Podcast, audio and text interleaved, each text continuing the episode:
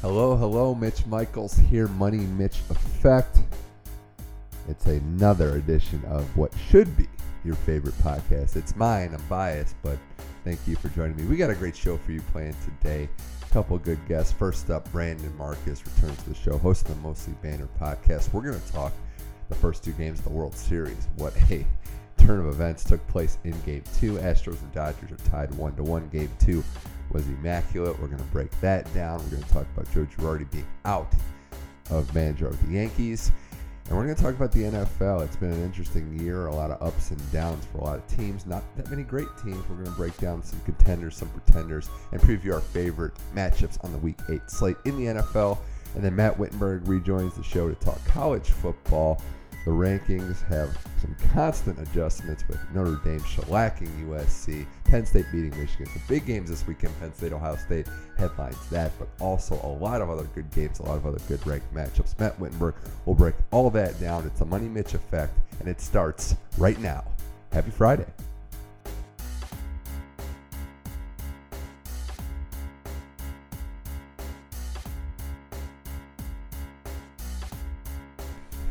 Right, now joining me on the Money Mitch Effect, good friend of the program, recurring guest, host of the Mostly Banner podcast, my friend and hopefully yours, Brandon Marcus. Brandon, thanks for rejoining the show. It's uh, an October weeknight. We got a lot going on. Thanks for taking the time to appear on the show. Absolutely, and I think that's your best intro yet when you uh, said a friend of mine, a friend of yours as well. I like that one. Yeah, I'm, I'm trying a lot of catchphrases and seeing what sticks, but I'll definitely uh, take the positive feedback for further uh, analysis. We'll yes, see. Maybe that. that okay, for no, sure. I, I, believe it. I think it might be a winner. Uh, but in all seriousness, Brandon, this is as good a time of the year as there is. We've got all the four major sports going on, a, a lot of excitement and it's headlined by baseball, and especially baseball in this town, the town that we both live in, Los Angeles. Dodgers and Astros in the World Series. We both said going into the playoffs that the talent level was pretty high. That you know the the best of the best were there. There wasn't any fluky teams that kind of got hot and stole a playoff bid. Dodgers Astros on the surface, Brandon has all the talent you would want, and through two games, it's certainly living up to it. Oh, 100%. I mean, we knew we were going to get two talented teams from the lineup to the starters to the I mean to the bullpen. Not so much in game two, um, towards the end of it, but we knew we were going to get two squads that were young and hungry, and it, has been fun, and I, I love it. I mean, it, you can't ask for much more, especially that game two that had basically everything, including things that you had not seen, including an umpire getting drilled, a fan falling into the bullpen a ball hitting a hat that would have been either a triple or inside the Parker. It had everything. Well, did he fall that fan, or did he try to get there and uncoordinated, or I mean, was he too uncoordinated to uh, make a run at anybody? I don't know. Uh, that's, that's a good question. I think it was a combination of both because it looked like he was committing towards jumping over, but halfway through, I think he was like, "Oh, this might be a bad idea," but it was too late, and he already fallen. and Craig Bjornson, who's the bullpen coach for uh, the Astros, who's a former minor league pitching coach, was right there to make sure the guy didn't go a single step. It was yeah. great. It's very nice too. I can think of some sports, sporting events, some some eras in the past where they wouldn't have caught the guy and made sure he didn't go anywhere. They might have done a little damage to him as well. But the thing I like about baseball, Brandon, is that one thing can really alter an entire game, an entire series, and no two games are ever the same. We're seeing that in this series. Game one, one of the fastest baseball games I've ever seen, playoffs or non. Two and a half hour game. Dodgers win. Kershaw was brilliant. A couple long balls were the difference. And then game two, which you alluded to, which set the record for most home runs in a World Series game ever. It's seven to six. Both bullpens fail down the stretch. The Astros rally to tie in the ninth. They take the lead. The Dodgers rally to tie again, and ultimately some home runs by some star players make the difference for the Astros. But I got to think going into game three, after what went down in game two, there's a real belief for the Astros because not only did they win, not only did they rally, Brandon, but their stars are hitting. And it's at what you need this time of year when you have Altuve and Correa leading the charge and Springer. I think that makes a difference. Oh, 100%. There, there's no doubt that the final couple of innings got the Astros back in this series because they were one inning away from going down 2-0, having their top four guys do absolutely nothing, offensively, and then all of a sudden they broke out, and it could not have been a bigger ninth, tenth, and eleventh inning for Correa, Springer, Altuve, especially mm. Altuve.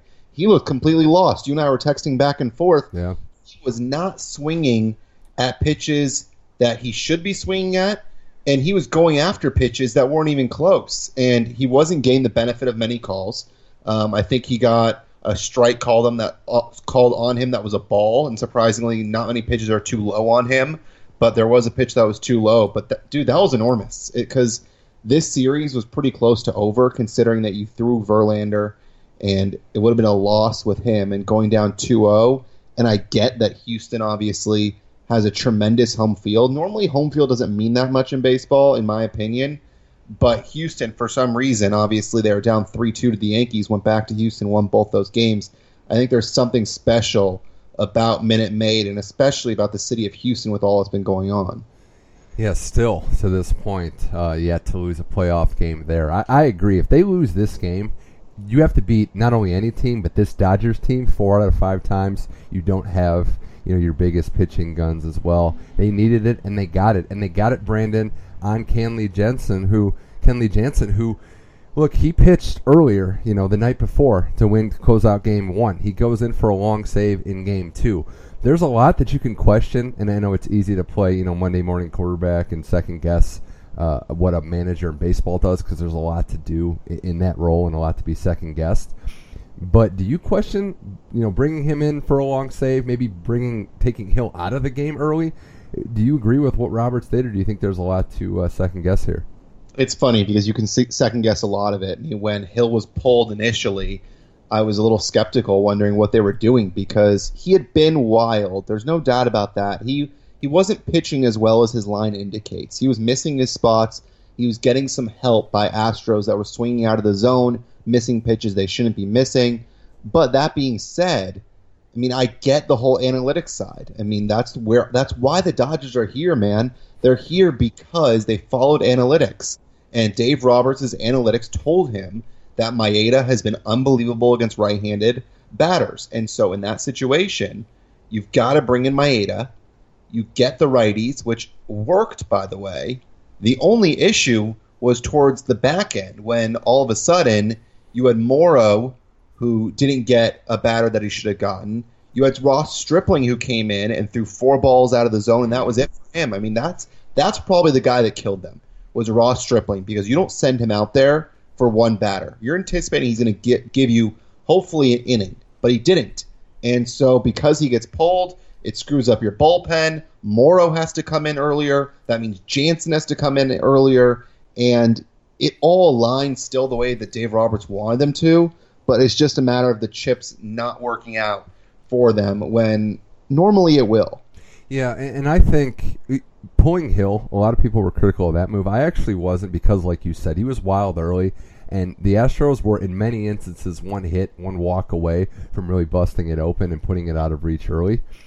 Their issue is, and I and I agree, they follow analytics and they and they do what got them here, and they trust the system.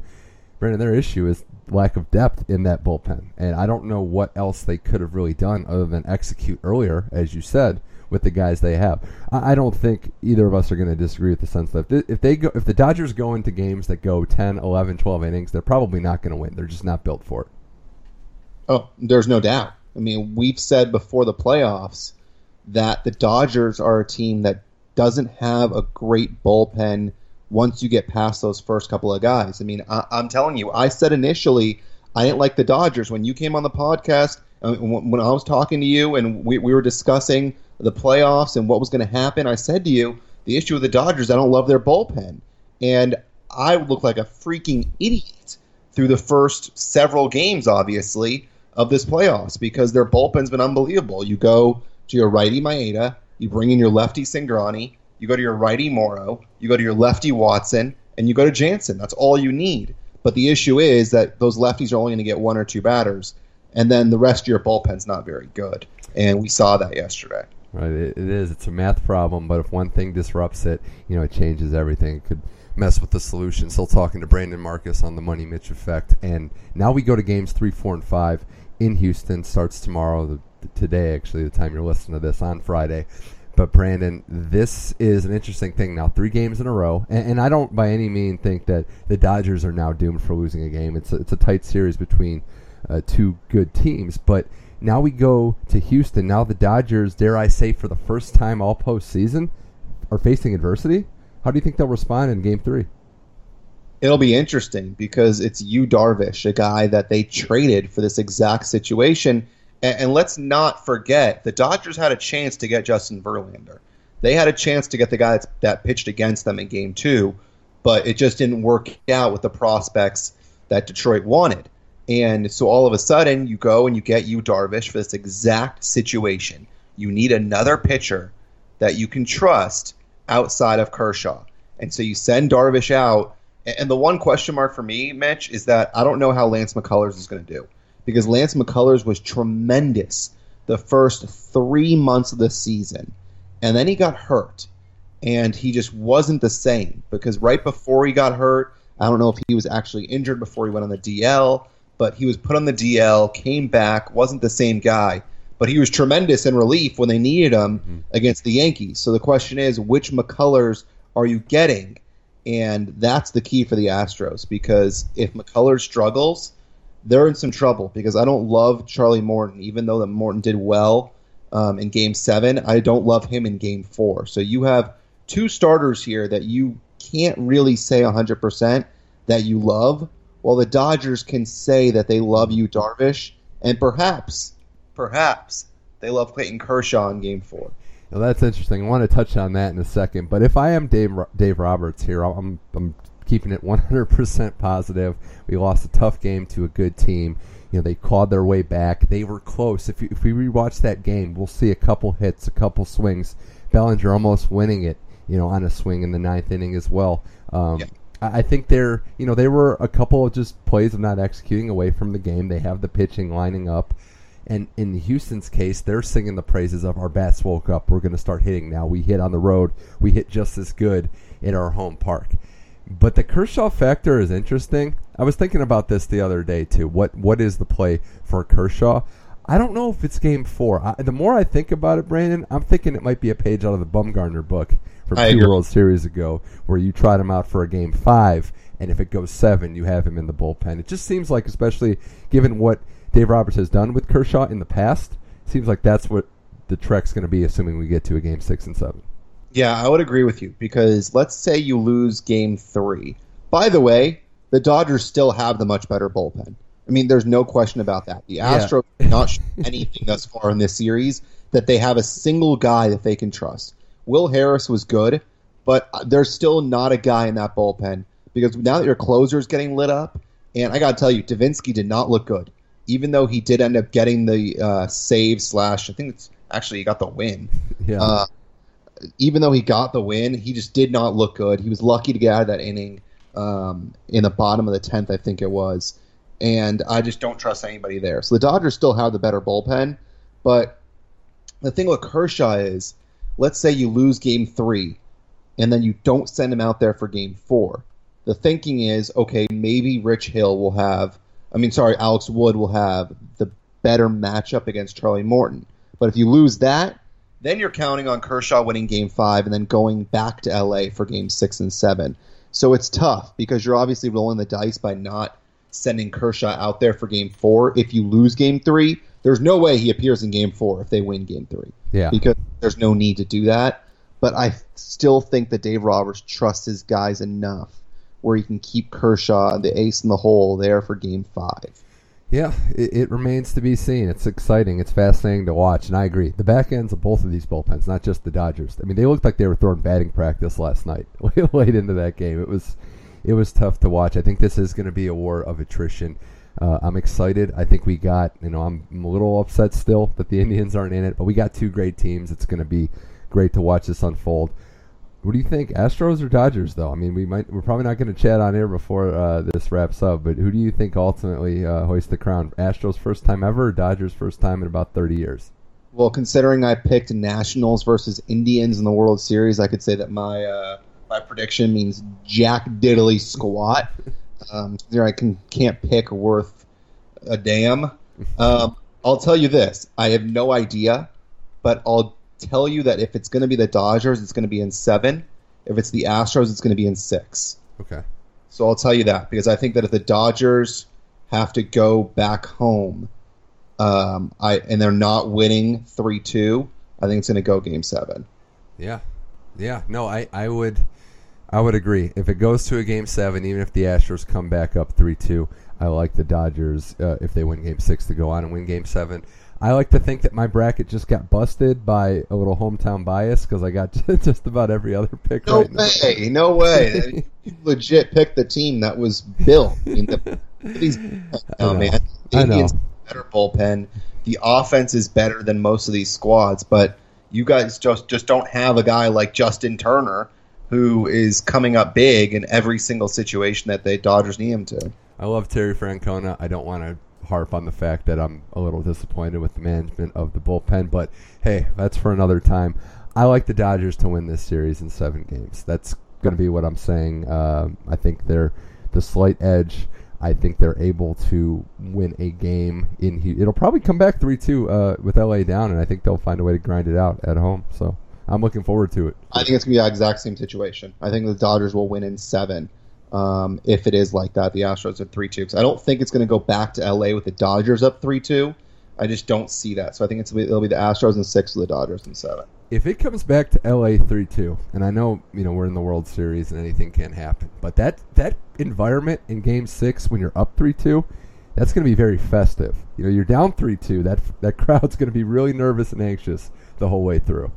But I think it's the opposite too. You can look at it both ways because if the Dodgers are on the brink of losing Game Six, all of a sudden everyone gets real Yeah, nervous right, because at the end, both yeah. is around the corner, and the Astros could win that one too.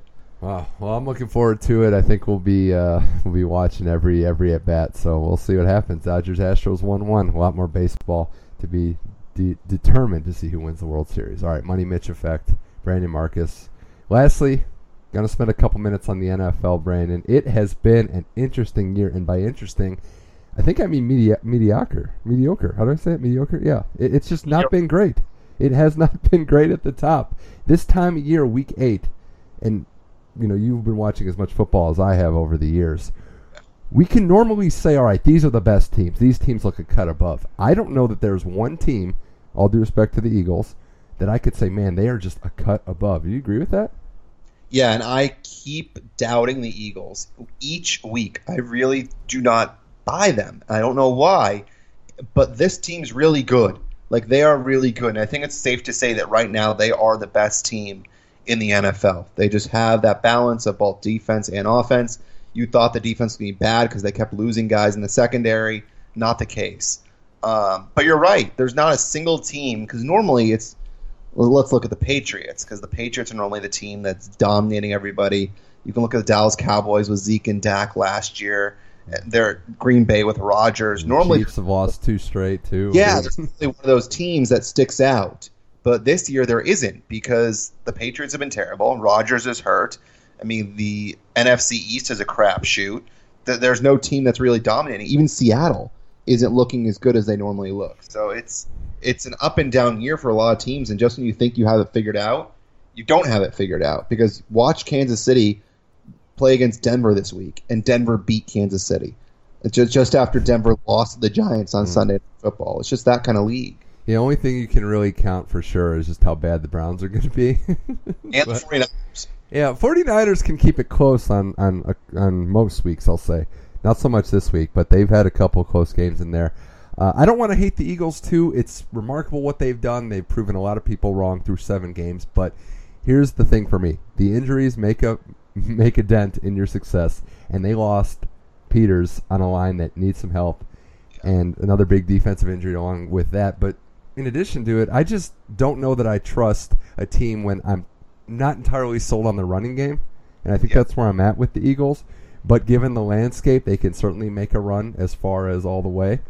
Uh, in the you know, in in I guess the biggest thing I'll say is with Rodgers' injury, that was a game changer because we thought we had a team with, you know, the best quarterback or one A one B with Brady that had it all figured out. He goes down, they lose two straight.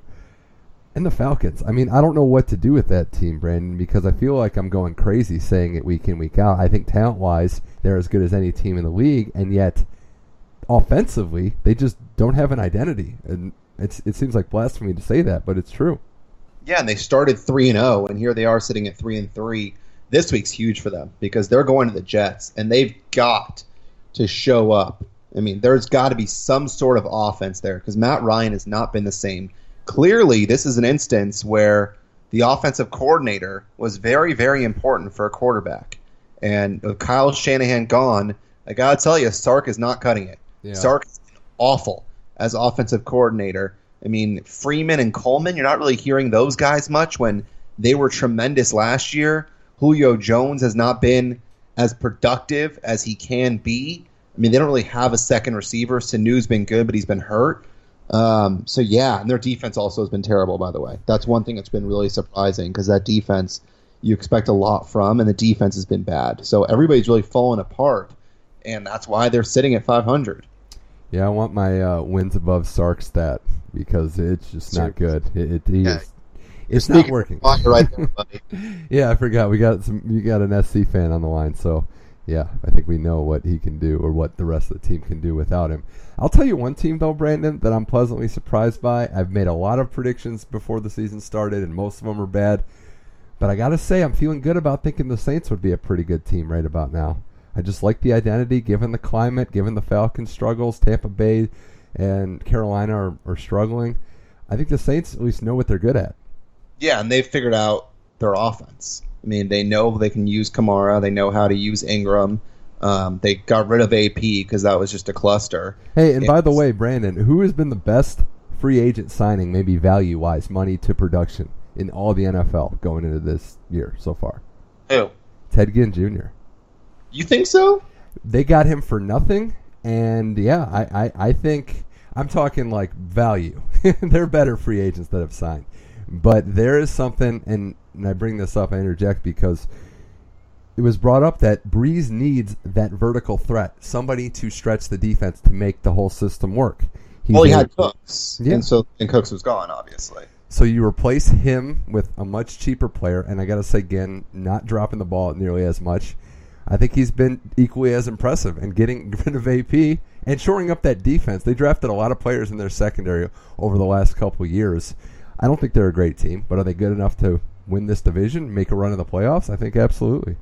Yeah, I, I would agree. I mean, the one thing is, it's funny because I had Ted Ginn on a couple fantasy football teams. I've dropped him, and then of course he's been good recently. But I, I, I like what they're doing. Still question that defense. I, it's, it's good. Um, they obviously had like three defensive touchdowns in that Lions game, which was crazy. But I still don't think they're good enough. And their division, man, their division's tough because Carolina, Tampa Bay, Atlanta, those teams, none of them are an easy game, and so it'll be survival of the fittest uh, in the NFC South. No, we figure Atlanta will will turn it around and eventually wake up. Although we've You said that think. before. I mean, they don't. If they lose this week, they get swept by the AFC North, which is insane to think about. But there's that team. There's the Seahawks, who you mentioned. That they're four and two. But we look at this team for what they are, Brandon. I think I could say that for just about everybody that watches them play.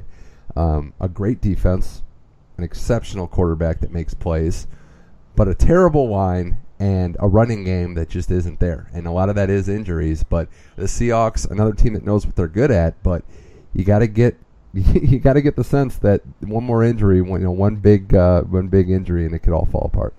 Weren't we just talking about the Seahawks before the season as the best defense, and now nobody's going to score a single point on them? And, and then all of a sudden, the Seahawks are nothing. I mean, they're they're not that scary. I mean, what happened? I don't know if it's age. I don't know if it's wear and tear, but I do know that when your offense is getting pushed around, when you're having to be on the field as much as they are, I think that's what happened to Denver. You know, It's like Simeon's that injury year and in Seattle. Yeah. Every year, we talk about Russell Wilson being chased. There's not been a single year in the last like three or four seasons where we don't talk about how Russell Wilson's running for his life. But somehow the Seahawks got it done. wear and tear, man. That's what I'm saying. I think eventually it catches up to you. They're not as young as they once were, and there hasn't been enough progress on the offensive side of the football. That's that's the only thing I can say to explain it. I mean, it's they they're four and two. they looked good against the Giants last week, a terrible Giants team. But four and two, and they could be two and four. I mean, they won some really close games, so it's not out of the realm of possibility that you know Pete Carroll's a good coach; he can win the close ones. But this team is a flawed team, but still a team that I think is capable of making a deep run. This week will be fun though, because Deshaun Watson comes to town. He so does, and, and they got an increase. They got their lineman Brown's back on the team. Um, I think that'll be a good game. I still chat in NFL with Brandon Marcus on the Money Mitch effect. I do unfortunately have to talk about a team that is probably back and still probably the number one threat to the Patriots in the AFC, and that's the Steelers, Brandon. It wasn't that long ago when we were writing this team off for getting destroyed by the Jaguars, but back to back wins over the Chiefs and Bengals have gotten them back to the top of the conference. I don't know if this is a good team, a bad team, or just a team that can't play against bad teams, but the Steelers, when they're on, you know, they're pretty good. They've always been that way, where they can't play against bad teams. I don't know what it is, but the last like handful of years. They win the games that you think are going to be close, and they lose the games that they're expected to win by eight to ten points. I think they've killed survivor survivor pools the last two years because they lose in games that they're not supposed to lose because you get all up on them and then they bring you right back down. And it's just the way they kind of are. But this is a team that's built for this type of season where there's no real team that stands out. Their defense is much better than normal. Um, I think Watt's a huge addition for them. And their offense, man, as long as you have Ben and you have Bell and Brown, and then now Juju Smith has been really good for them. I mean, it's too bad that Martavis Bryant's such a head case because he would be an amazing addition to that offense if he could actually stay on the field with his head focused and contribute. But nonetheless, they've got Bell and Brown, and they've got a good defense that is hungry. They're they're dangerous. Have you ever heard of a starting receiver on a five and two team who just came back from suspension demanding a trade? No, and it's so weird. It just it shows you the opposite of a team player, and also it shows you that this is a guy that is not completely bought in. Because if he was, he would understand that he's already been suspended. He's now on a team that's winning, and he has a chance to win, and he just doesn't care about that. He cares about himself, and that shows you that he doesn't belong in that locker room. And credit to Mike Tomlin. Yeah, I think the only reason they haven't made him inactive or borderline cut him is to see if there is value for him because Bryant is a good player, but yeah, he's just not buying in, and there really isn't room for that on any team, especially that organization. Well, there are uh, some big games this week, Brandon, and we mentioned a few of them. There's uh, some interesting games that catch my eye, but what's one that we haven't talked about that catches yours? What do you think the game of the week is? Assuming we haven't already mentioned it. I think Dallas Washington. Mm-hmm. I, I, think it's a game that we'll get to see um, how good is Kirk Cousins. Um, we'll get to see Chris Thompson because he's been incredible for Washington. Uh, Dallas, obviously, with Dak and Zeke. Uh, I think that's the game right there. It tells you a little bit about the NFC East. I know the Eagles aren't playing in that game, but it does give you an idea of who's there and who's ready to uh, to be the top of the class, if you might say. Yeah, and I know we mentioned a couple other games. That's a really good one. It's it's trying to see who still has playoff aspirations. Redskins two back to the Eagles this year. Cowboys haven't played them. Underratedly, I, I like Bills Raiders, and I'll tell you why. Because the Raiders were this uneven team that got to two and four and basically saved their season. The Bills aren't supposed to be here, but this has a feel of a game that is going to be one that puts a nail on the coffin of whoever loses this team. I don't know that the, that the Bills want to be losing this game at home to the Raiders and still consider themselves a legit playoff team. Yeah, the Raiders need to win this game. Uh, I mean, I don't know what's going on with them because they have not been as good as they're capable of being.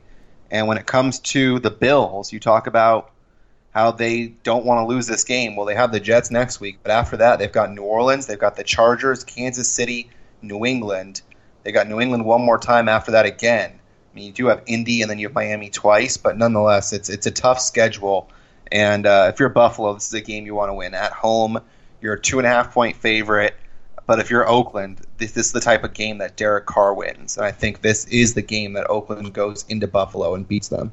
They get to four and four. Maybe the Broncos beat the Chiefs, and suddenly look who's back in the divisional race. And let's say the Chargers beat the Patriots, then we have a complete cluster. So, right who knows? The, the other one too is Panthers Bucks because I have a feeling that's an all hands on deck stop the bleeding game. Whoever loses that game is in bad bad trouble. Yeah, that, that's that's a big game. I mean, that's that we were talking about the division a little bit earlier um, about how Carolina, Tampa Bay, they're right there with Atlanta and New Orleans. And I think it's safe to say that both of us think that Atlanta and New Orleans are probably the top two teams in that division. But Cam Newton, what's he going to do? I mean, this is another week where he's been in the, news because of how he deals with the media. How is he going to respond? It'll be a good matchup between Cam and Jameis.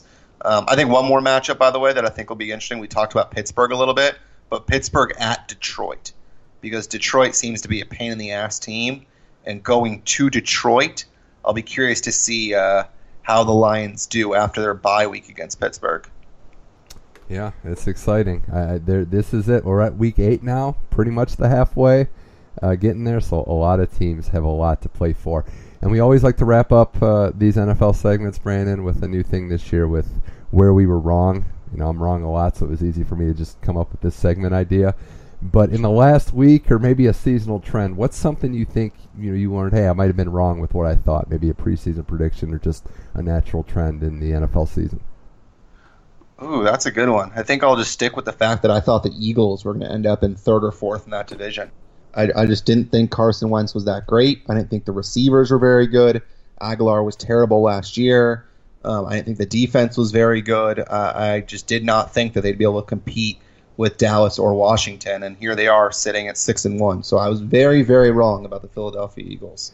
Yeah, for me, it, it would be easy to say the Falcons. Even up until last week, I said all is calm, it's fine, and then you know they get destroyed by the Patriots. But how about this on the positive side? I was wrong about the Vikings, and I was specifically wrong about that running game. I thought it would be dead to rights when Cook goes out. They've actually increased their production. Latavius Murray has woken up. McKinnon, they have a two-headed monster. Just Mike Zimmer, I just think he's a great coach. He's tremendous, and it's they're talking about the network earlier today that you lose Teddy Bridgewater, and what do you do? Okay, we'll bring in Sam Bradford. You lose Bradford? Oh, okay, we'll bring in Case Keenum. No worries. Oh, we lose Dalvin Cook. Oh, it's all good. We got uh, we got Murray and we got McKinnon. So credit to the depth of that organization. Credit to the GM. Credit to the owner. But a big, big amount of that credit goes to the head coach. Zimmer's been absolutely tremendous in keeping these guys focused, not worrying about injuries, because there are other teams that are sitting there like Green Bay, lose their quarterback, and okay, season's over. I mean, it seems like with Minnesota, a bad injury happens, and they're not worried about it. They just move on and say, "Who's next?" Yeah, they're a great coach team, and the Vikings at five and two, another team throwing their hat in the race for making uh, a potential Super Bowl run. It's a wide open NFL year. But Brandon Marcus, this was fun. We'll catch your stuff on the Mostly Banner podcast, uh, unless I'm talking to the future manager of the New York Yankees. I don't know. Dude, are you surprised about that? Because I know I sure was. I, I get the bad, uh, the bad non-replay decision. I think it was in Game Two. I understand that, but this is a guy that took a team. You talk about mm-hmm. where you belong. I was ready to say that the Yankees were going to win 75 to 80 games at most this year, and mm-hmm. not even close to the playoffs. He came one win away from the pennant, and you're going to. Now I was surprised. I'd say borderline shocked when it first broke but then I read the story. It wasn't a firing. It was a not bringing back. And I think it was a disagreement where Girardi might have been the most vocal. We don't know the backstory, but he is, I agree, one of the best managers. Took this team to higher heights than they could have imagined. Best record in baseball in his tenure, which was nine years. That's a long time. It was probably time for a change, a new relationship. I think he might have said, look, I'd rather go somewhere else. Maybe Washington and yeah. and start there. I think he knows how good he is and he might have not fought for his job enough knowing that. But it, it is a little startling. I don't know. A team on the up and who they're going to replace him with. Why wouldn't you fight for your job when you know you have this great team that has a chance to go to the World Series next year? I mean, you have this young, up and coming team. You have a very good foundation. You mm-hmm. have an owner that's willing to spend.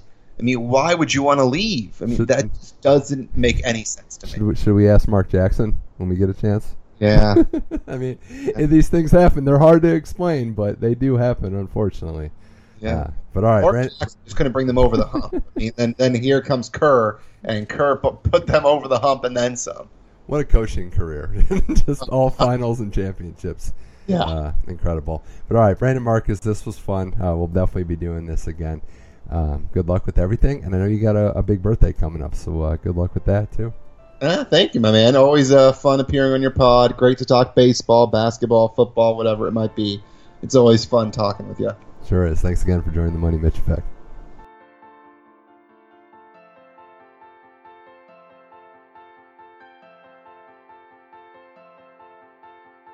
All right, huge thanks to Brandon Marcus. Reminder check out his podcast, Mostly Banner, uh, where all podcasts are found. And uh, yeah, it was uh, an interesting first two games. We'll see what happens in the remainder of the World Series, what happens with Joe Girardi and the Yankees' future and the NFL season. So thanks again to Brandon. All right, now it's time to talk to Matt Wittenberg on the Money Mitch Effect. College football, we preview a big slate of games. We recap last week. We talked about the rankings, a really, really early playoff picture, and we get ready for a run of college football that is unlike any other. November college football is on deck. One last weekend in October. It's Matt Wittenberg, college football on the Money Mitch Effect.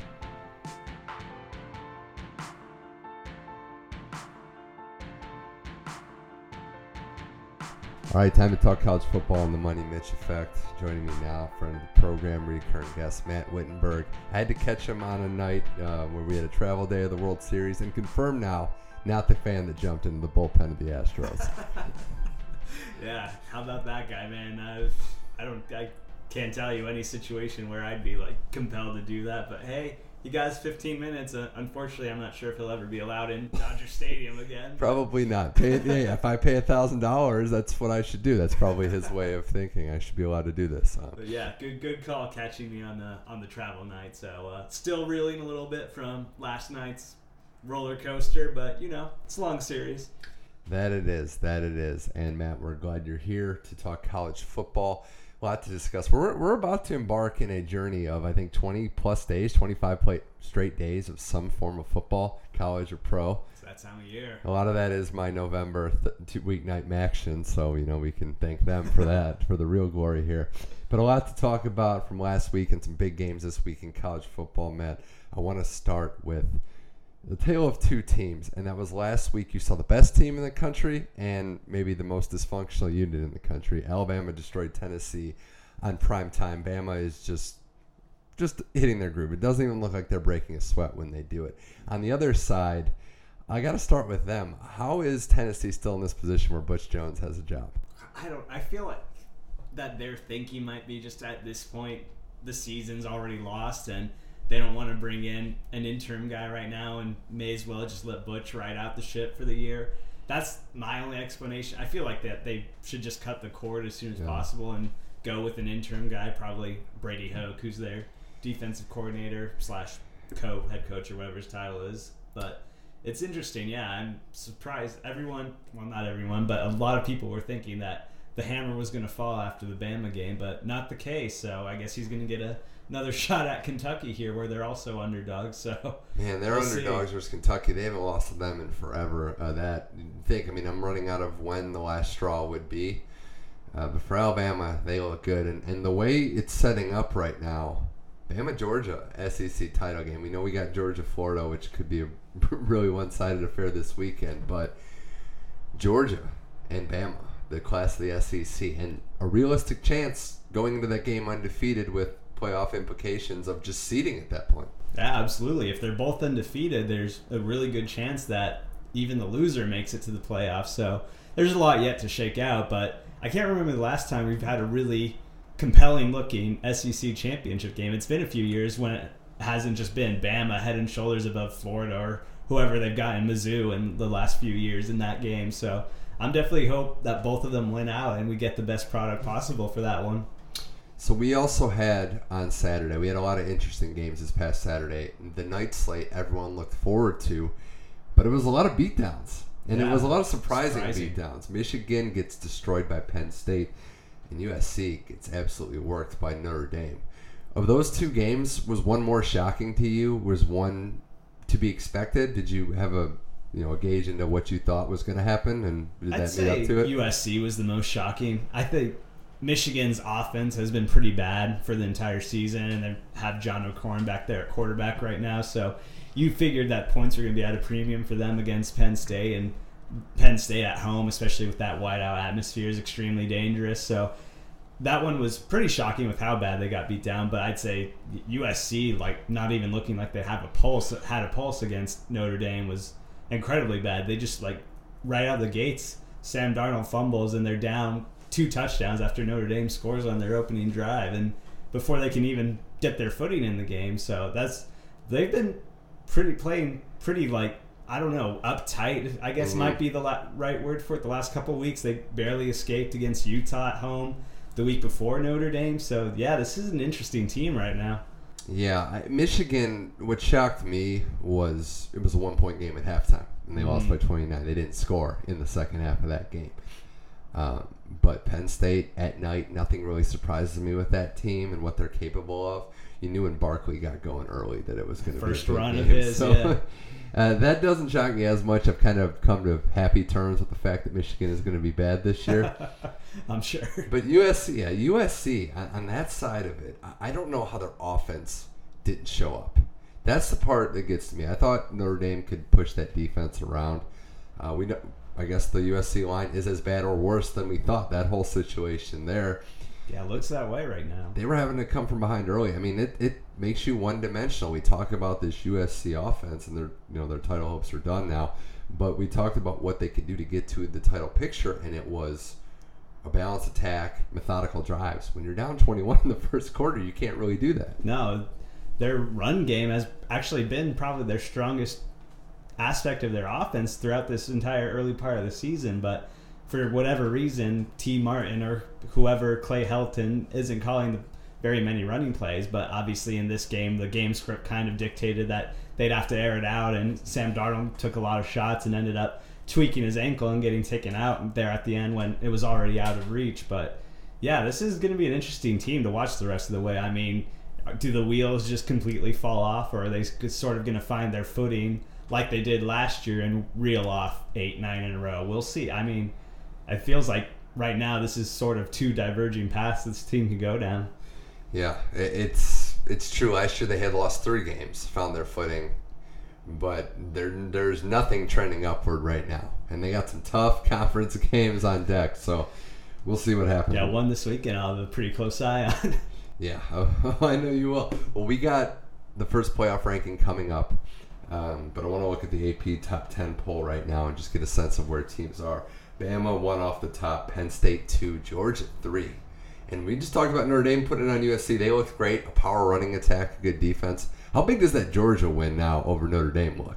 Oh, it's huge. I think it's big for both of them because that was such a close game, and obviously that being Notre Dame's only loss. The way that things break now, if they win out, they're probably going to mm-hmm. make it in. A lot can go on. Notre Dame? Yeah, Notre Dame. If a lot can go on in the Big Twelve, we'll see how Yeah. that shakes out with the round robin, and then.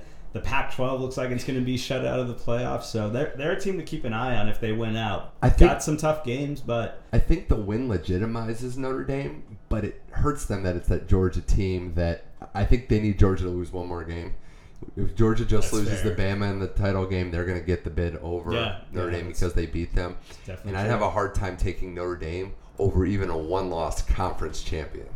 That's where we might be now. That Big 12 could beat everybody up. The Pac-12, same thing, and even you know, depending on what happens in the ACC. Yeah. But if you're asking me, a one-loss Clemson winning out or Notre Dame, I might lean Notre Dame. Yeah, because Clemson would have that extra conference championship game, and we've seen that the committee puts a huge emphasis on winning those conference championship games so far. And yeah, the, Clemson would have to stumble again, and there would have to be, as I mentioned, some chaos in the Big 12 for them to have a realistic shot. But plus, their margin of error is nothing, so they have NC State this weekend, which will be a tough game, and then they play Miami a couple weeks down the road, and Stanford at right, the last game of the season for them. So they have a lot of work to do to make it, but the possibility's still there. So I'll chat with Matt Wittenberg on the Money Mitch Effect college football talk as we get past the halfway point of the season. Hard to believe. That's flown by. I know, it really has. So we got Alabama one, Penn State two, Georgia three, TCU's four after they knocked off that uh, Pop Warner team from uh, Lawrence, Kansas over the weekend. They're just re- ready for basketball season. I mean, that was they had negative yardage of total in the game, waiting to the third quarter. So TCU's fourth. They're just doing what they need to do. Speaking of which, Wisconsin fifth. The schedule not the hardest, but they're taking care of business as they improve to seven and zero. Ohio State six, big one coming up this weekend against that number third, number two ranked Penn State.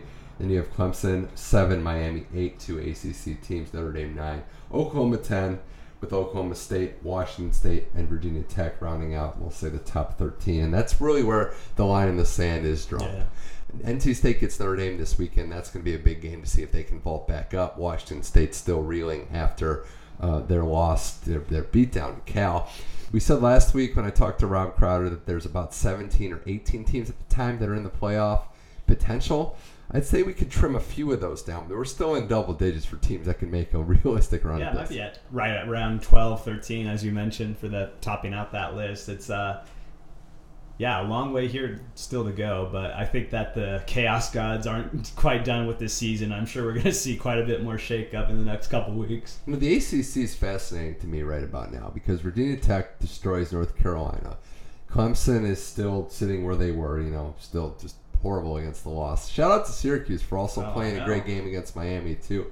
Miami is the team that we're all expecting to lose, but you got to respect them Yeah, they until it, they do it.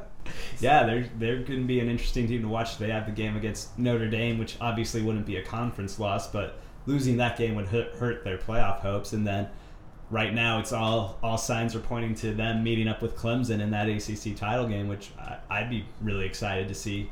And then, I mean, Clemson still has to take care of NC State a little way down the road here, so we'll see. Now, say what you want about Miami. They win close games, and that should mean something this point of the year. But it is very fascinating there because we have so much drama within conferences. Mm-hmm. Oklahoma had, was up against it against Kansas State. It was Bill Snyder textbook where you can play with anybody in that conference. And Oklahoma State probably should have lost to Texas the, They- the way that game was played. so hapless on offense. That was really shocking to see. Just whatever I don't know what play calling it is in college football nowadays. That seems like teams like to do the opposite of what they're good at, but that that was definitely the case in the Texas game with them just trying all these weird like sort of like option pitches and like running plays with and not rolling Mason Rudolph out. That was a really bizarre game, and they're frankly living on the edge right now too. And they've got a tough one this weekend against uh, West Virginia on the road.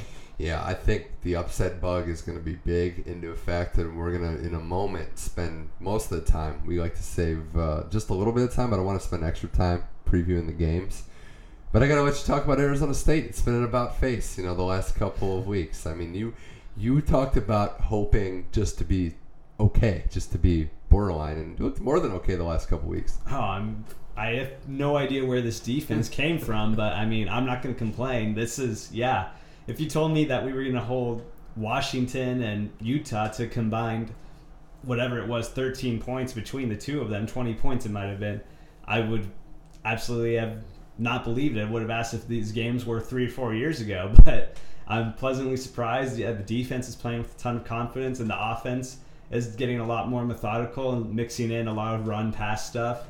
Manny Wilkins is playing extremely well, and he's always a th- dual threat with the ball too. And yeah, they have a huge test this weekend against USC, and when and who's to say how USC is going to go coming into that game if they're going to be demoralized, tail hanging between their legs, or if they're going to come out with some fight. So yeah, ASU controls their own destiny for the Pac-12 South, which is something I didn't think I'd be saying at all Wow. going into this year, and I would.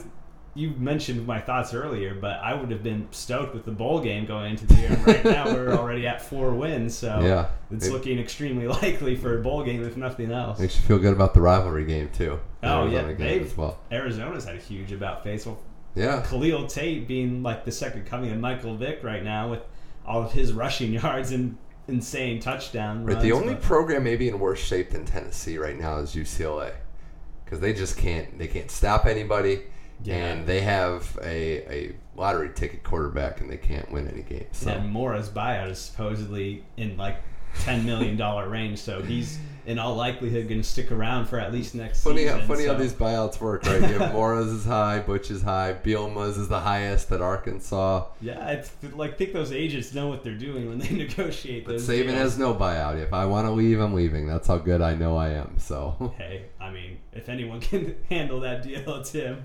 Well, big slate of games this weekend, and I want to say we're recording this while Stanford is currently losing to Oregon State seven to three at the end of the first half.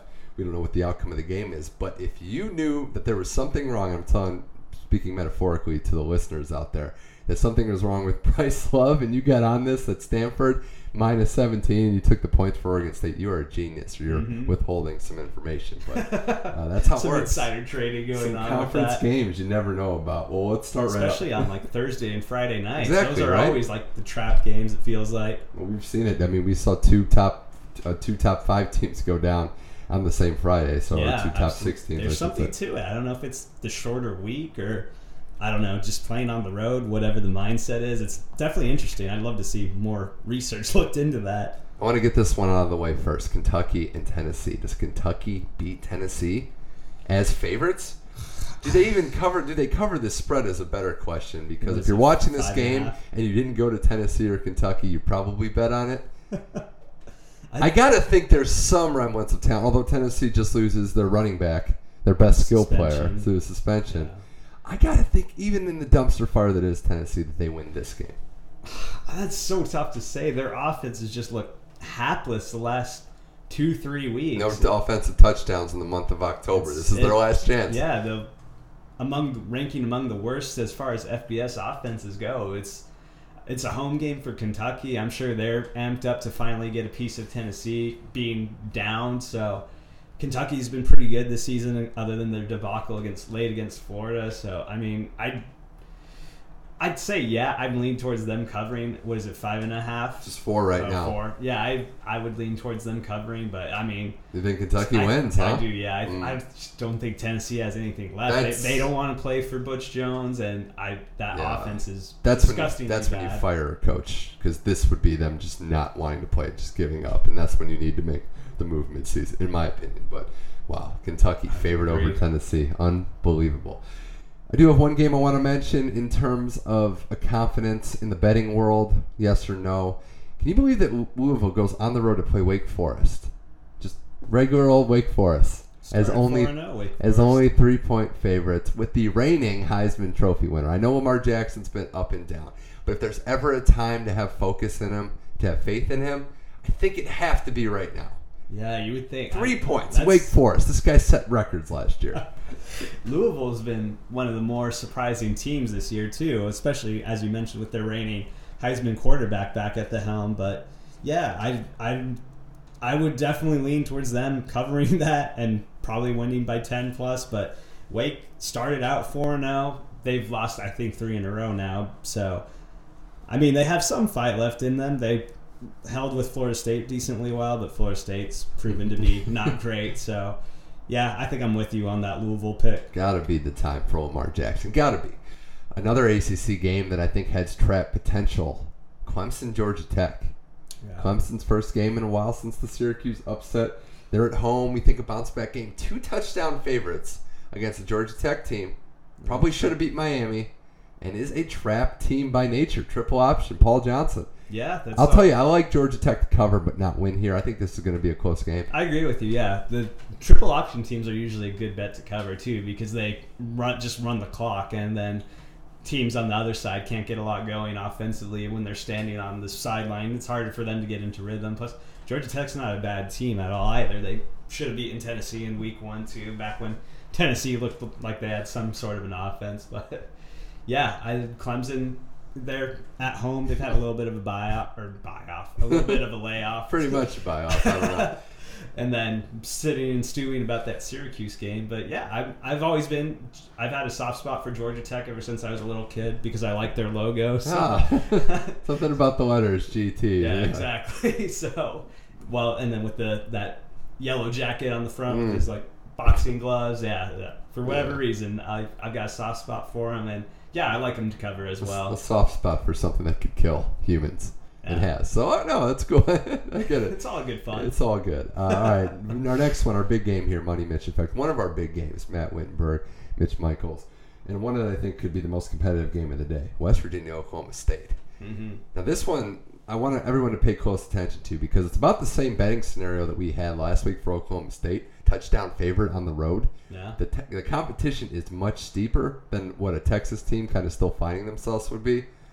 Yeah. I West will- Virginia can score. Though I will say, as as far as if anybody like me was on West Virginia against Baylor last week, where the spread was eight points and West Virginia was up 23 in the fourth quarter and barely won. I mean, my goodness. So they didn't finish that game. Maybe they were looking ahead. I think West Virginia has like decent chance to win outright in this game. I agree. Yeah, their offense is really good. Will Grier's proven to be exactly what that team needed to turn their offense around with some pretty subpar quarterback play the last couple of years, and then former uh, middle school Lane Kiffin recruit David Sills leading the touchdown generation leading ago. the country in uh, receiving touchdowns. I think he's got 15, and the next closest guy has eight, which is absurd. So. If you're playing college football fantasy for whatever reason, make sure you got that kid in your lineup. yeah. But yeah, I, I Oklahoma State, yeah, the play calling looked so stagnant last week. I don't know what it what is going on with them, but I like West Virginia to win this game outright as well. Here's look, I respect Rudolph, and, and their receivers are so good. And it wouldn't shock me if he went for 400 yards and tore it up. I mean, the over under in this game is in the 70s, but mm-hmm. There starts to be a trend for how to have success against Oklahoma State. TCU did it, and Texas did it last week. Don't play a shootout. Do not just run up and down the field. West Virginia, for as much for as much as they can put up points, Grier will put together long drives. Yeah. So I think that's how they win this game. Not trying to go deep, go for the jugular, play to that tempo. Oklahoma State didn't like to play a slower game last week. You saw it. You saw them kind of press and get frustrated. At home for West Virginia, this is their game. This is their season. hmm I think they could do it too. So we'll see. That's a game I'm really circling on the calendar. Yeah, it's gonna be a really good one. It's a really good slate of games, as you mentioned this weekend. I know there certainly is, and uh, I do want to give a shout out to. I know we're both going to pick Iowa, but Iowa Minnesota, old school rivalry game. I got a thing Which, for trophies. is that the one for the pig? I think it's the pig. I think it is that the roses. No, no. Yeah, that's the pig. now we're now we're backtracking. yeah, we'll look look into research Iowa, that one. Wisconsin. Iowa's in like every single one of the big rivalry games. Yeah, and all those crazy Big Ten trophy games. We'll, we'll figure it out by the end of the show. We'll, we'll come back to that. But still, some other big games on the agenda. I want to make my way uh, to the Pac 12 to your game because we got to give it Arizona State, USC. It's just due. It is the sorry, circling the Iowa, Minnesota, Floyd of Rosedale. It's the Rosedale. the, pig, The yeah, pig, the yeah. bronze pig. Okay. it's a pretty So cool we're- trophy. We're sorry. It is. It's one of my favorite trophies, low key. USC goes to Arizona State, new and improved, revamped, remodeled, newly single Arizona State. hey, whatever it took, yeah. USC is only three point favorites on the road. So something tells me this is not going to be a three point game. Either Arizona State's going to pull off the win in somewhat convincing fashion or USC is going to snap out of it. This would be Yeah, a I terrifying game to watch as a fan of either team. Yeah, I can definitely see either scenario shaking out for sure. Uh, it's either going to be yeah USC by ten plus, or it's going to be ASU probably three, four, something like that. But it's going to be interesting. Yeah, I alluded to it a little bit earlier about what sort of like how does USC respond going into this game.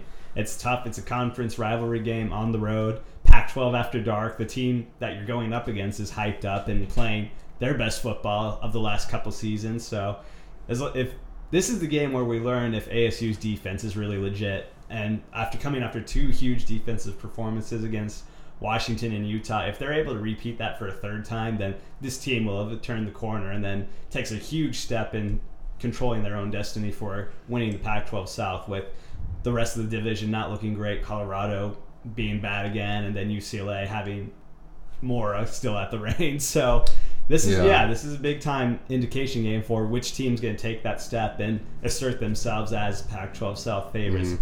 I'm going to be a little bit of a homer and think that ASU pulls this game Okay. out, just being at home, and then with how awful USC all around like not just on defense, but how bad their offense looked last week. So. I think that the guy, that Todd Graham's going to get the guys hyped up to Wow. play, and that uh, yeah, that Sparky takes the win probably by I, I- like I said three or four. I like this Arizona State team. I like the direction you're going into. But with all due respect to you, Phil Mickelson, Zane Gonzalez, Kenny Vasquez, I got to go with USC in this one. That's- they have to wake up for this game. I mean, this is just it, it, it, it turns into the season from hell if they lose this game. I mean, Oh, it really absolutely. does. And you got to think that after a loss, that there's nothing left to. You know, this team could still theoretically make a run at the Rose Bowl. or at not maybe not the Rose Bowl because the playoff, but Mhm. at a Big Ten bowl game, Pac-12 Yeah, championship. if they So- win out, yeah, they'll definitely. I mean, they're USC, so they'll always get that sort of USC bump, and they'll be in the conversation for whatever uh, the New Year's Six bowls that aren't. I think it's the Fiesta Bowl that aren't Mhm. in this playoff this year. So, yeah, they still do have a lot to play for. Still have a conference championship potentially at stake. So. We'll see. I don't know if Helton's the greatest motivator though, so he's been taking a lot of flack and probably deservedly so the last couple weeks. How about this game? Another game that I have my eye on for all the reasons, right and wrong. NC State Notre Dame. NC State knows how to play. They're an underrated team, and mm-hmm. they play Notre Dame tough just about year in year out. They beat them last year in that rain game. Yeah, Notre Dame. Hurricane. Yeah, Notre Dame looked- such an ugly game. It was so bad. Notre Dame looks good. The Browns drafted Kizer, and then I think they got that version of him. Yep. But Notre Dame's a seven-point favorite at home over NC State. That seems like a little bit of a reach for me. Seven. Yeah. This is another one where I think Notre Dame wins by about a field goal. Yeah, I, I think I agree with you on that one. NC State's front seven, especially, is really good, and obviously Notre Dame's offensive strength is uh, running the ball. So that's definitely the matchup to watch in this one if they're able to establish that run game early with Wimbush and their running backs. So NC and proven to be really good on offense. Their quarterback uh, Ryan Finley's actually from went to high school out in Arizona, and he's had a pretty good year. So yeah, definitely one to watch in a loaded slate. This could like be the low key pro- game of the weekend, other than Yeah. Ohio State and Penn State. Two physical teams as well. And you mentioned the front seven. That's how you beat Notre Dame. That's how Georgia did it. That's what USC didn't have. They can Mhm. neutralize that power running game. They can keep it interesting. I'm still not sold on the, the NC State offense as having enough playmakers to, to do, especially on the road. If they were at home down touchdown dogs, I might lean to think money line yeah, here. then, but then that's a lower spread, but But yeah, it's uh, NC State, not to be messed with. All right, more games to talk. Money Mitch effect. Matt Wittenberg. Here's one for you Georgia, Florida. And I'm riding the dogs heavy. 13 and a half points. I love it. I think Georgia destroys this Gators team. It looks great on paper. Georgia always seems to come out flat in that game, though. They've, I believe, they've lost the last three to Florida. It's in Jacksonville. It's got the neutral site feel. So, I mean, this is yeah. As I alluded to ASU earlier, this is when we know if Georgia turned the corner. If they're able to just come in, take care of business, stomp Florida, which they should, then this team is for real. But it's a rivalry game. It's one of those neutral site games, and as I mentioned, they've lost the last three in the series. So there's something about I don't know what it is that if Florida just gets out more for this game and Georgia just plays down, but I I agree with you. I just want to throw out that word of caution to people riding the dogs so heavy that Mhm. there's precedent for them not showing up in this game before. Florida's offense is almost as bad as Tennessee's, so I mean that'll give you a little bit of reassurance. But Right, even a slow start like Georgia had against Tennessee, and they were still able to win by 40. But yeah, the rivalry game adds a twist to it. It certainly does. Before we get to the game, no surprise what that is, but I do want to go over some of my, we'll- we'll call them best bets from the games that we didn't talk about so far. Uh, and and I'm, I'll tell you what I like right off the top. Washington State on the road minus three Arizona. I think they're going to have a good game, a bounce back game. I don't think Leach is going to just take that loss in stride. I like them on the road there. I Oh, hope you're right. Anytime Arizona is able to lose, especially at home, I'm all for it. Washington State's defense is surprisingly good this season. Obviously, laid a le- laid an egg against Cal. Give me Iowa State plus six and a half at home against TCU. Ooh, They're not Iowa- bad. This Iowa is- State, the giant killers. I, I'm not ready to say outright win, even though that's okay. in play. But the points at home, I think they've been giant In killers. Ames, yeah, I like that. That's a sleepy place to play. Teams have a t- tr- tough time, if I can talk, Yeah. tough time getting up for a game there. So yeah, Iowa State sneaky good this year too, ranked too. I like Texas Tech as 20 point dogs to cover against Oklahoma. Oklahoma just their defense is not that good. It's- And they're gonna they're gonna play tighter games with just about everybody. Even Baylor uh, played them in a tight game Yeah, you know well. it's just going to be a point of palooza in that one too. And yeah, I mean, twenty is a ton for anyone. So especially Texas Tech can score too. So I mean, I, I definitely agree with you on that one. The last two I wanted to just briefly mention were Houston on the road at South Florida plus 11. South Florida's good, but are they that good? I don't know. I think the schedule's been pretty favorable. And in a pick'em game, just straight up, I like A&M and Coach Sumlin over Mississippi State at home. Yeah, I agree. They, yeah, I mean, they're another on. team that's really right righted the ship. So he was on probably the hottest hot seat of any coach going into this season, and looks like now, yeah, he's going to be sticking around in College Station. I mean, we're going to talk about Mississippi State's record, but they get beat by every good team they play, Mhm. except for LSU, who Yeah. got good after them. But Very true. uh, we'll see what happens there. All right, Matt Wittenberg, the time to talk Ohio State, Penn State, six versus three, Ohio The State. game. Well, let's not go that far. That might be a little blasphemy, but I'll, I'll allow it. Uh, Ohio State and Michigan. At Ohio State, Penn State was unranked last year when they ended Ohio State's perfect season. Still some bad blood from the fact that Ohio State got the playoff berth, Penn State didn't. These two teams, these two coaches have put together great programs. But if I were to ask you what the key to this game would be for each team to win, what would you say? Key for Ohio State is super obvious, and I'm not going to be uh, breaking any uh, breaking down any walls that people didn't know of. But I mean, key in on 26, Saquon Barkley. If you're able to make them one dimensional and make Trace McSorley throw it 20, 30 times, that's not their game. That's not. He's not that type of quarterback. He's a guy who likes to scramble as well. So if they're able to key in on, I don't know, use that front seven, throw in a linebacker spy, whatever, whatever the case may be, key in on Saquon Barkley, who which no one's really been able to do this so far this season. That's why he's the Heisman front runner at this moment. So yeah, if they're able to limit him to I don't know 50, 60 yards and maybe a touchdown, then then they're in really good shape, and then they're able probably to use more of their sort of dual threat ability Right. with JT Barrett and control the clock a little bit more. Well, I think first of all, as far as the Heisman goes, I've been slower than most with anointing Saquon Barkley, Mhm. but this is his game. This is his time to shine. He has a great game here. They win. He's right at the top of the list and probably there to stay. So that's what's at stake for him. Yeah, it's a big Um, one. I can't stress enough how important the start of this game is, given the nature of it, the magnitude of it, but also how these two teams fare when they start fast or slow. Ohio State thrives on fast tempo, quick points, let's move. In the games they've lost, to Oklahoma this year, Mhm. last year to Penn State, they're lethargic to start out. Penn State, it's been like that almost every other week with them.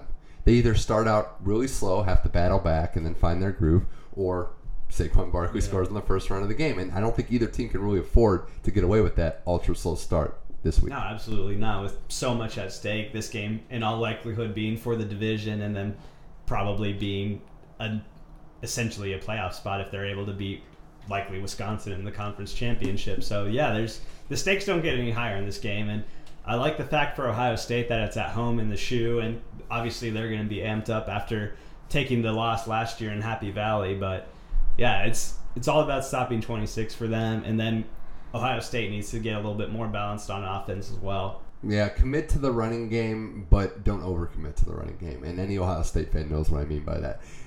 If they get complacent, if Barrett's not making any throws, if the receivers aren't involved in the offense, it changes everything. I think Ohio State's defense has the tools, has the, the front seven, the front 4 to limit Barkley, but it's hypothetical. It's easier said than done. They have to a lot out easier said than done, no doubt. Um, No one's been able to really do it so far. And then obviously they've had the experience of playing him last year, so whatever they're able to build on to give them that confidence. I mean, Yeah. I think I'm leaning towards, unfortunately, leaning towards Penn State winning this got? ball game. But it's yeah, it's going to be a tough one for sure. Penn State is six point favorites, or Ohio State, excuse me, is six point favorites Mm. at home in this game, coming off the bye. Penn State off of the beatdown against Michigan. If Penn State wins, I mean they're looking down on their schedule to a to a showdown with Wisconsin again in the Big Ten title game. Michigan State's a trap team in there. Ohio State would have to beat Michigan and Michigan State, which is conceivable at this point in the year, uh, and and hope to get to Penn State Wisconsin. loses again. So here's what I think. I think Penn State's going to win too. I don't want to be uh, a negative. I hope I'm dead wrong. It doesn't mean that I want it to happen, but I think Penn State's a better team this year. Just unbiasedly, I think they are. I think this game being at home is a huge lift for Ohio State, but I think this game goes about the route of 31-27 Penn State. Ooh, high scoring, especially for a Big Ten game. I like it. I, Well, hope, I hope it's Is a it high scoring? I mean, it's high scoring for a, gen- for a generic Big Ten game, but not right. this if Big it's Ten. game. Purdue and Rutgers. Yeah, over under is right. You know what? Over under is 59, so I'm a little Okay. a little over or 57 and a half, I should say. I went with 59, so we'll or 58. So we'll see. I'm right there. I'm thinking like Vegas for this one. And just to be fair, Matt Wimberg, thanks for coming on the show. I just want to point out that I picked against my favorite school, your school, Sean Sullivan's school, Rob Crowder's school. I went against us all this So week. not non-discriminatory. non, uh, non picks. discriminatory. I hate everybody. Okay. Hey, at least yeah. This if, is- if nothing else, you're you're completely unbiased, which, complete- which we can respect. I'm I, had to take ASU in the homer pick Okay, this week, that's so fair. hopefully it pans out for That's me. fair. But all right, Matt Winberg, this was fun. Halfway done with the season, but still a lot of football left. Thanks for joining the Money Mitch. Absolutely, can't wait.